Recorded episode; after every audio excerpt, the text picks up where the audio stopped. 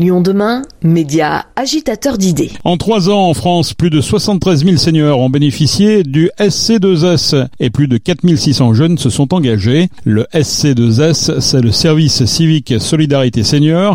Il vise à lutter massivement contre l'isolement des personnes âgées. Les jeunes qui s'engagent peuvent rendre visite à des personnes âgées isolées à domicile ou en maison de retraite, organiser des animations, des jeux, des sorties à recueillir leurs mémoires, leurs souvenirs ou proposer des animations autour du numérique pour développer la curiosité des personnes âgées et favoriser le maintien du lien avec leurs proches. Nous avons rencontré Lucie Lacorège. Elle vient d'effectuer un service civique Solidarité Senior au sein d'Habitat et Humanisme Soins. C'est accompagner des seniors pour euh, lutter contre leur isolement parce qu'on le sait, euh, quand on vieillit, on est euh, plus en plus seul. Et donc notre but à nous en tant que jeunes de service, service civique Solidarité Senior, c'est justement de lutter contre ça. Donc c'est rencontrer plein de plein de seniors. Dans mon cas, c'était dans un EHPAD. Donc c'était plein de résidents. On en avait 97 et euh, ça pouvait être aussi bien par le biais d'animation collective, donc avec un groupe de seniors, ou alors euh, en individuel, donc ça pouvait être une visite de courtoisie euh, dans, dans leur chambre ou faire des balades dans le jardin. Ça pouvait aussi être une lecture de journal parce qu'il y en a qui ne peuvent malheureusement plus lire les journaux et c'est toujours plus cool pour eux quand c'est un petit jeune qui leur lit. Ça leur donne un, un, petit peps dans la journée et ça leur permet aussi de suivre les actualités. Qu'est-ce que ça t'a apporté euh, à toi sur le plan personnel Sur le plan personnel, c'est principalement de la confiance en moi. Après, il y a aussi d'autres compétences que j'ai donc euh, pu euh, améliorer, principalement donc le travail d'équipe, puisque nous c'était en binôme pendant huit mois, donc il faut aussi apprendre bah, à s'écouter, mais surtout à, apprendre l'un de l'autre et savoir comment on peut au mieux se compléter pour justement mettre à bien notre mission et, que bah, ça soit réussi, quoi. Qu'il y ait vraiment le plus de seniors qui soient touchés par notre par notre action. Et c'était pas que avec ma binôme que j'avais un travail d'équipe, puisque j'étais beaucoup en lien avec l'animatrice de l'EHPAD où j'étais. Et donc c'était vraiment un travail à trois. Plus les soignants aussi qui pouvaient nous donner des informations sur tel résident, bah faut peut-être euh, l'accompagner de telle manière ou surtout pas l'accompagner sur ça, parce qu'ils les connaissent aussi vraiment beaucoup, puisque bah, ils les accompagnent au quotidien. Ça a suscité chez toi une vocation, on peut dire ça comme ça, ou, ou c'est simplement un passage? Alors ça ne m'a pas suscité de vocation dans le médico-social. Cependant, ça a quand même confirmé le, enfin un choix que j'avais au fond de moi avant ma mission, mais que je m'autorisais pas à faire parce que je manquais cruellement de confiance en moi. Ma mission m'a donc apporté cette confiance nécessaire pour euh, mettre à bien ce projet, en l'occurrence devenir tatoueuse. Habitat Humanisme Soins, c'est la branche grand âge d'Habitat Humanisme créée en 2000. L'association, anciennement la Pierre Angulaire, anime un réseau d'une cinquantaine d'EHPAD pour personnes âgées à faibles ressources. Habitat Humanisme Soins entend renforcer l'accueil des jeunes au sein de ces EHPAD, notamment auprès des équipes d'animation. Elle a signé un partenariat avec l'association SC2S pour accueillir et encadrer davantage de jeunes souhaitant s'engager auprès des seniors. Bernard Dever, président fondateur d'Habitat et Humanisme terrible que dans un même établissement, en fait, il y a que des personnes qui disent, ben nous, on est au soir de notre vie. Et de faire entrer des gens qui sont au début de leur vie, eh bien, finalement, ça crée, en fait, une diversité, un mélange, des ouvertures. À la fois, ces jeunes se disent, en fait, euh, ils sentent très vite que, finalement, se créent des relations, des complicités même avec, euh, avec les aînés. Et à partir, en fait, de ces complicités aussi, eux-mêmes, ces jeunes se disent, mais en fait, euh, ça vaut la peine ce que l'on fait. Et donc, ils concourent, finalement, à cette cette cohésion sociale qu'on peut appeler aussi euh, une pierre d'angle et ils apportent cette pierre. Et c'est aussi pour ces personnes âgées qui se disent mais finalement euh, c'est pas parce qu'aujourd'hui on est situé par des problèmes de dépendance etc qu'on est les oubliés de la société. Et donc en fait euh, ça crée des liens, ça crée de la vie. Et ça peut créer également, des vocations pour les jeunes qui viennent ici? Alors ça crée aussi des vocations. On voit qu'un certain nombre de ces jeunes en fait qui sont dans le, dans le cadre des services civiques et ici service civique senior finalement s'interroge en disant que faire de ma vie est l'approche en fait de l'attention à la fragilité. Euh, ça donne aussi du sens à des activités. Rappelons-nous que l'humanisme, en fait, il s'évalue à partir de l'aune d'une société au regard de cette fragilité. Je trouve que ça donne à ces jeunes, en fait, aujourd'hui, une vraie responsabilité, une confiance qui leur est témoignée. C'est un avenir. Le SC2S, Service civique Solidarité Senior, a été lancé en 2021 sous l'impulsion d'Unicité, association association pionnière du service civique. C'est même cette association qui a permis l'émergence du dispositif en 2010. Nous avons rencontré Marie-Tré Lucan, présidente et cofondatrice d'Unicité.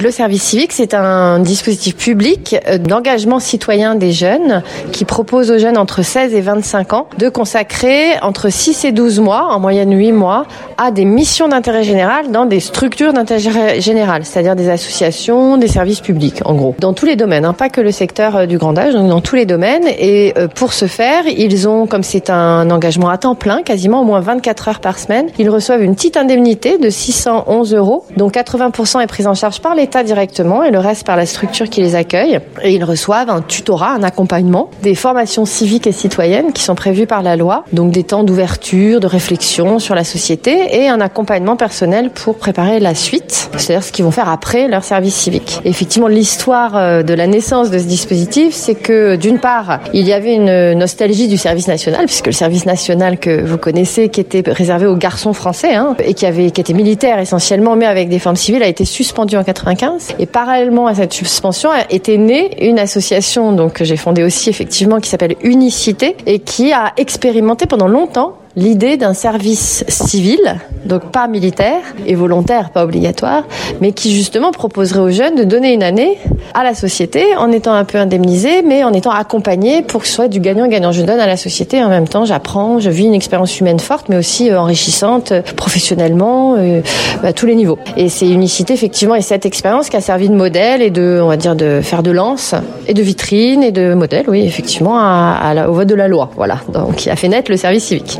Et assez paradoxalement, 30 ans après, il y avait finalement assez peu de services civiques dans ce genre d'établissement, dans les, les, Exactement. EHPAD. Donc effectivement, le dispositif service civique est né en 2010. En 2020, Covid, donc 10 ans après, il y avait, euh, je sais pas, quelques centaines de jeunes mobilisés dans des EHPAD, dans des résidences autonomie, dans le secteur grand âge, mais même dans tout le secteur médico-social, très peu développé, parce que c'est un secteur assez professionnalisé, qui se disait, bon, bah, euh, bon, des jeunes euh, volontaires qui sont un peu plus comme des bénévoles à temps plein, donc qui sont pas des professionnels en tout cas, voilà, c'est pas notre sujet. Et c'est vrai que c'est pas le sujet. Il y a des gros sujets de professionnalisation, d'embauche. Enfin, il y a des gros sujets structurels auxquels le service civique et des jeunes non professionnels ne peuvent pas répondre. Mais c'est un moyen très utile et très sous-exploité, à la fois de promouvoir la solidarité intergénérationnelle dans le pays, de faire en sorte que bah, les jeunes aident les vieux et vice versa, qu'il y ait une entraide entre les générations. Et dans une société qui est quand même vieillissante, euh, il faut absolument garder cet esprit de solidarité, sinon c'est la catastrophe. On va on va tuer notre système.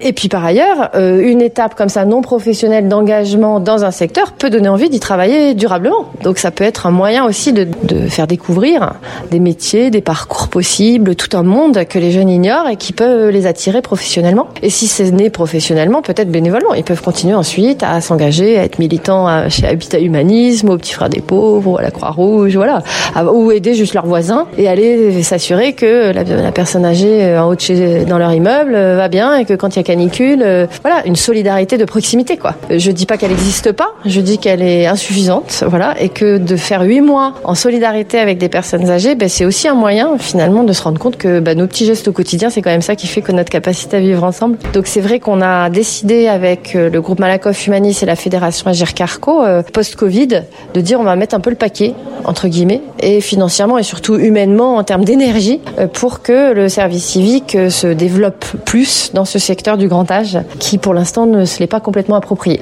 Donc, et en plus professionnellement c'est un secteur qui fait un petit peu peur. On voit la crise des, des, emplois hein, autour de ces métiers. Ça, ça, peut susciter justement des vocations et entraîner euh, le fait que des jeunes passent finalement euh, dans ce secteur-là et se trouvent bien dans ce secteur.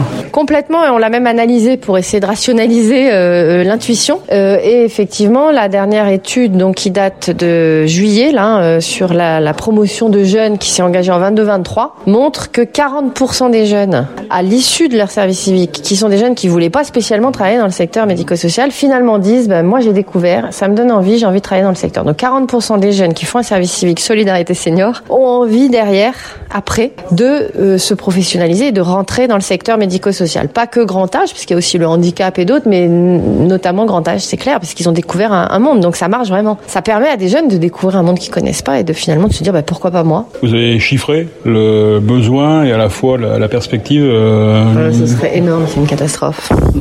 Bah, c'est-à-dire, on est comme tout le monde, on a lu les derniers rapports. Alors, on prend toujours celui des petits frères des pauvres sur l'isolement social. 2 millions de personnes âgées post-Covid, hein, isolées. 900 000 en risque de mort sociale, c'est-à-dire qu'ils ne voient personne jamais. C'est une catastrophe. Donc le besoin, nous on, si, on, on a ciblé l'objectif de 10 000 jeunes pour toucher au moins 10% du besoin, mais ce qui est rien en soi. Mais on en est très très loin. Euh, aujourd'hui, on doit avoir dans les 4000, bientôt 5000 jeunes hein, quand même. Donc on s'approche, mais il faut œuvrer aussi pour la mobilisation de ces jeunes auprès des personnes âgées qui sont pas en établissement, qui sont à domicile encore, qui sont encore, j'espère pour elles, loin de la dépendance, et justement pour reconnecter, refaire du lien. La lutte contre l'isolement social des de nos aînés, c'est quand même un gros enjeu de société, parce qu'une personne âgée qui ne voit que son aide-soignante dans la semaine, voire dans le mois, c'est une catastrophe. Et il y en a des millions, il y en a deux millions. Donc c'est dur. Et, et euh, les jeunes sont, c'est magique la relation qui se crée. On a des jeunes qui, euh, grâce à ça, sont donc sont allés rendre visite à des personnes âgées isolées, comme la petite Lucie que vous avez vue là, à domicile, qui connaissaient ni d'Ève ni d'Adam avant, hein, et qui derrière reconnectent avec leur propre famille. C'est-à-dire se rendent compte que finalement, merde, moi aussi j'ai des grands-parents, j'ai, je, je, je, fais rien avec eux, et qui reconnectent. Ça c'est magique. On a aussi regardé que, alors là j'ai plus la statistique, mais on a demandé aux personnes âgées à domicile qui ont été accompagnées par les jeunes, est-ce que du coup ils côtoient plus qu'avant leur famille, leur propre famille ou leurs voisins. J'ai plus la statistique, mais c'était assez énorme. C'était au moins un tiers, je crois. Il faudrait que je vous retrouve le chiffre. Qui finalement, parce que les jeunes finalement les ont reconnectés, ils viennent avec des tablettes en plus, donc ils peuvent leur expliquer comment ça marche pour faire FaceTime avec la famille. Ont reconnecté avec leur voisinage et avec leur famille. Alors qu'il y avait euh, donc il y a un impact plus durable que juste la présence des jeunes, qui est hyper riche, mais euh, et c'est ce qu'on recherche parce que c'est un, une grosse question de société, quoi. Marie Trélucan, présidente et cofondatrice d'Unicité, dans le cadre du plan France Relance du gouvernement, la création de plus de 100 000 missions supplémentaires en service civique a été annoncée, dont 10 000 pour l'accompagnement des seniors. Pour plus d'informations, service-civique.gouv.fr.